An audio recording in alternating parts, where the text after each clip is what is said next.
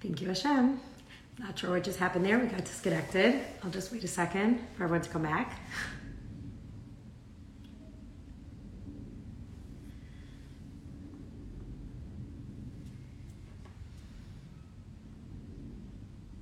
I apologize. this is not the first time it happened to me, so I need to figure out what's going on. I'm sorry. Um, okay, so we'll we're going back to the grave error, the mistake that happened. So I'll just um, bring us back to that beginning of the chapter.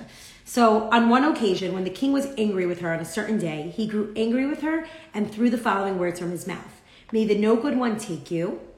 And that night, she went to her room, and in the morning, no one knew where she went. So we were trying to understand what's going on here in this story. Like, is this just an impatient king who had no patience for their child and sent them off to their room and off with your head and go to bed and may the no good one take you? And then in the morning, she was nowhere to be found. So we started explaining that the fact that it says that on a certain day and that she didn't recognize the time that she always spent with her father and appreciated the time that she spent with her father, that was where the beginning of the mistake happened. This was her error. She didn't appreciate. It was just on a certain day. So any time that she spent with her father, just be, like lost that like lackluster, lost that excitement, and that was the beginning of her mistake. Um, now, what seems like a king who is cold-hearted and is angry and you know, like I said, like I was confused when I first read this. I was like, wow, like give her a break. Like maybe she needs some time, you know? Like you have to understand, like he seems like he's the one with the mood swings, right? He's like, okay, may the no good one take you, right? So what's the idea? This king is obviously Hashem. And it can't be that Hashem is trying to punish us. That's not what Rabbi Nachman is trying to teach us. Rabbi Nachman is trying to teach us a very, like a the, one of the most important messages about how our relationship with Hashem works. There are people who are always able to maintain a solid, healthy relationship that always feels like they're in the engagement period. And that is those are people who have constant gratitude throughout the time that they're in the relationship. They're constantly giving thanks to the other person, to the spouse, to the parent. They're also always recognizing that things come from Hashem. And that yearning to always be connected to them is really what fosters that engagement period and gives a lot of fulfillment to the relationship. However, most people don't know a good thing until it's gone, right? Most people will not appreciate something until it's taken away. And we never want to get to that point where we have to have a challenge or a difficulty in order for us to recognize how good it was. But sometimes that's how it happens. Um, I'm quoting a lot of um, Shlomo Carlebach. Um, in my Lost Live, maybe we'll figure out how to get it back. Um, we gave him a mashal from Rav Shlomo Carlebach, but here he also says, he says, we went into exile because we stopped dreaming dreams about the Beis HaMikdash while we had the Beis HaMikdash. So at a time period where we even had all the good and we forgot that everything really comes from Hashem and we forgot appreciating it, that's when we lost the Beis HaMikdash. So the idea is that Hashem would bring us back once we recognize how much we miss him and how much we're yearning for him. So the destruction of the Beis Hamikdash wasn't actually a cause, but it was an effect. It's what happened when we didn't appreciate it anymore. Um, um, and actually, the Breslov Breslover Mashpiyim teach us that when we say "May the no good one take you," what Hashem was intending to do here, what the king was intending to do here, was that there should be a temporary feel within their with within their relationship so that you feel the absence so that when you come back it's even stronger. All acts of distancing from Hashem all Hester Panim that we have from Hashem comes with the purpose of bringing us closer and I think we need to say that to ourselves a hundred times a day the reason that Hashem pushes us away is only so that we come back closer um, just like a child, like as they grow up, part of maturity is that they eventually need to leave the home. They need to detach themselves. And then all of a sudden you miss them so much. I don't know if any other parents are going through this, but at the beginning of the summer when my kids are leaving, I'm like, yay, this is so nice. Everyone will have a break. Everyone goes to sleepaway camp. And then at a certain point, I was like waking up in the middle of the night and I was like, kind of miss that one. I mean, I miss all of them, but some of them I miss more than others. But the idea where all of a sudden that lack of them not being around the house anymore and it's quiet and there's like this absence, all of a sudden, right? Absence makes the heart grow fonder. And you really only miss something once it's away. So the whole idea that Hashem was trying to do here was for us to discover that within the absence, we can really miss each other and then our relationship will grow again and it won't just be on a certain day. um, we should never treat anything like it's on a certain day. Now, what's interesting uh, ends up happening in the story here is that she goes into her room. Okay, so it's like, it's not like go to your room, I sent you to your room. The king said, May the no good one take you. And then she went back to her room. So I always think of as like, like I was imagining like this like angry teenager, right? Who's like so upset and so angry at their father or their mother for like telling them or punishing them and telling them to do something that what they do is they're so devastated, they're like, forget this. Like, I'm just going to my room. Now, you can see this like on a smaller little level, like where somebody like will mess up on their diet and then they'll be like so upset and be like, oh, forget it. Like I'm just gonna eat the entire box of Entenmann's, right?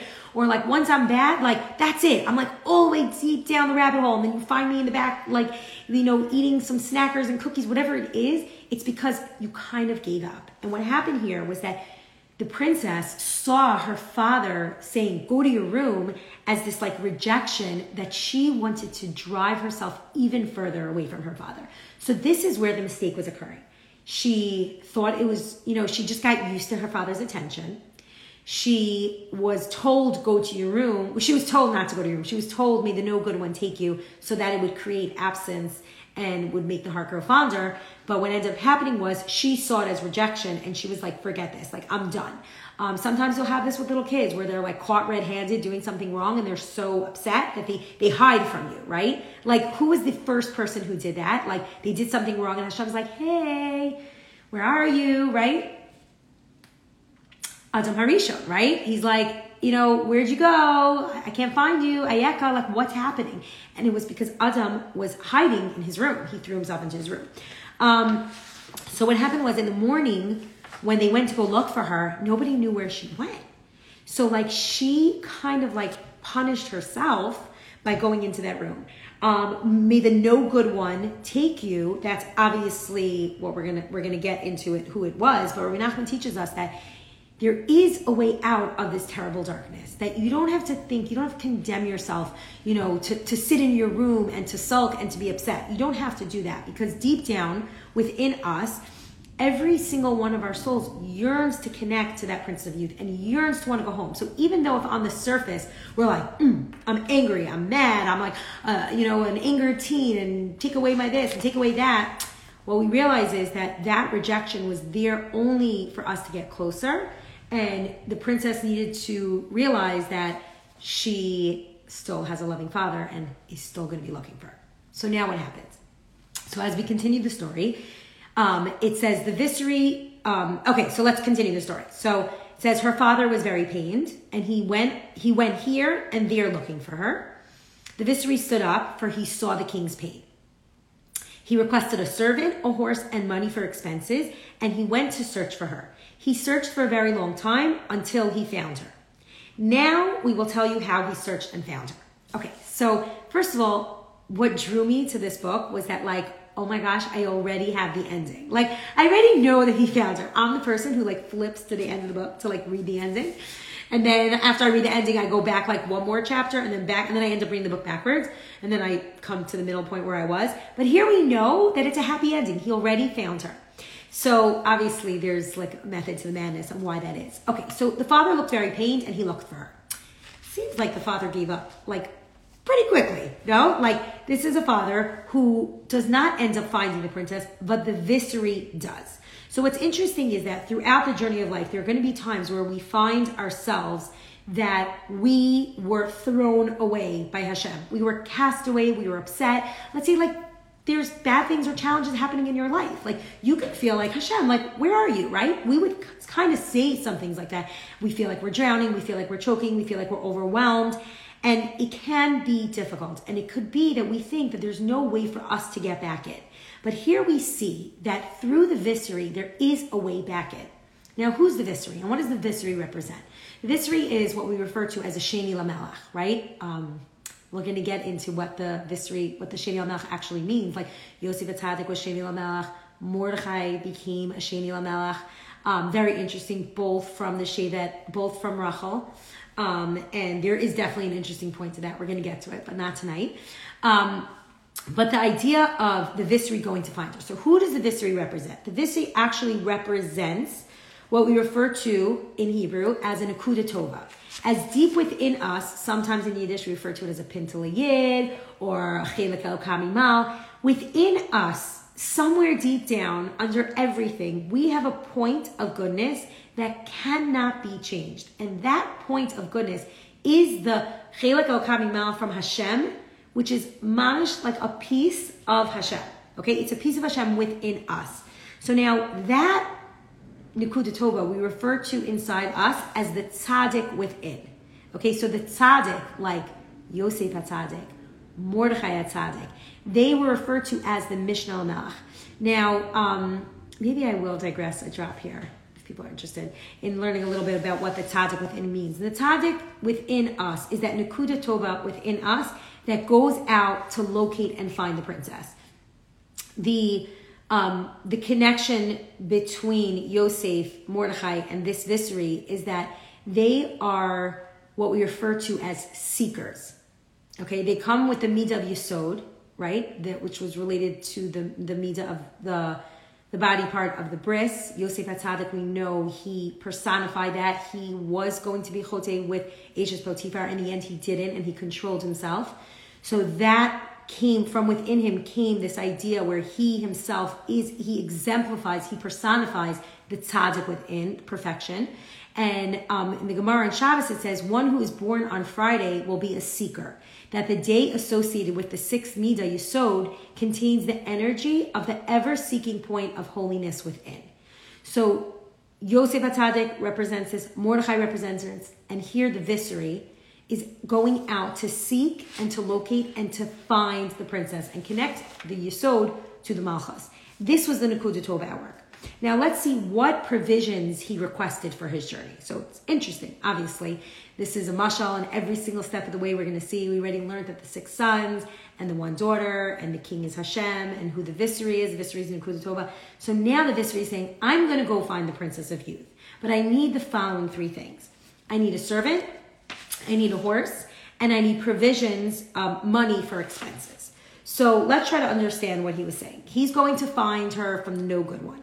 She's in a place of devastation. She threw herself into her room. She got taken away by some scary evil king, and now he's going to find her. And what does he need? He needs a servant, he needs a horse, and he needs money for his expenses. So the servant represents, and this we learn from the Breslov teaching, that this servant represents the power of intellect. And because this is a teshuva process, right? He's going to find the princess, but really he's doing teshuva. It will require a mature and open-minded intellectual capacity for them to meet success. This is what the viscera needs. So he needs to be able to have the proper intellect to get to where he needs to be in order to find the princess.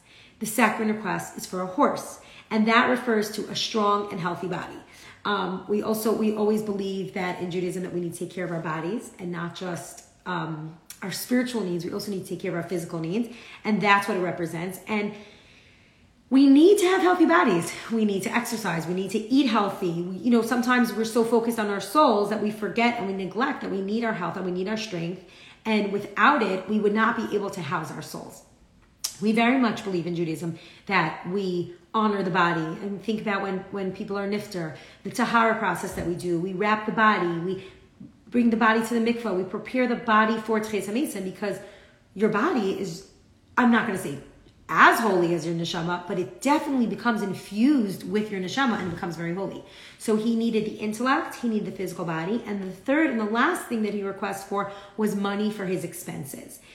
And that actually just means that he wasn't asking for a boatload of money. He wasn't asking for a blank check.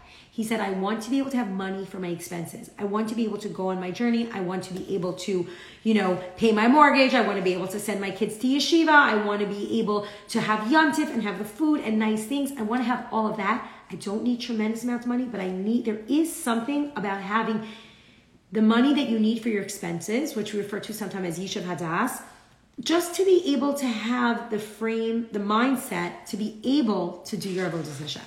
So that's what he's asking for. Um, so we need to have our intellect, our physical health, and money, and yishuv hadas, right? Okay.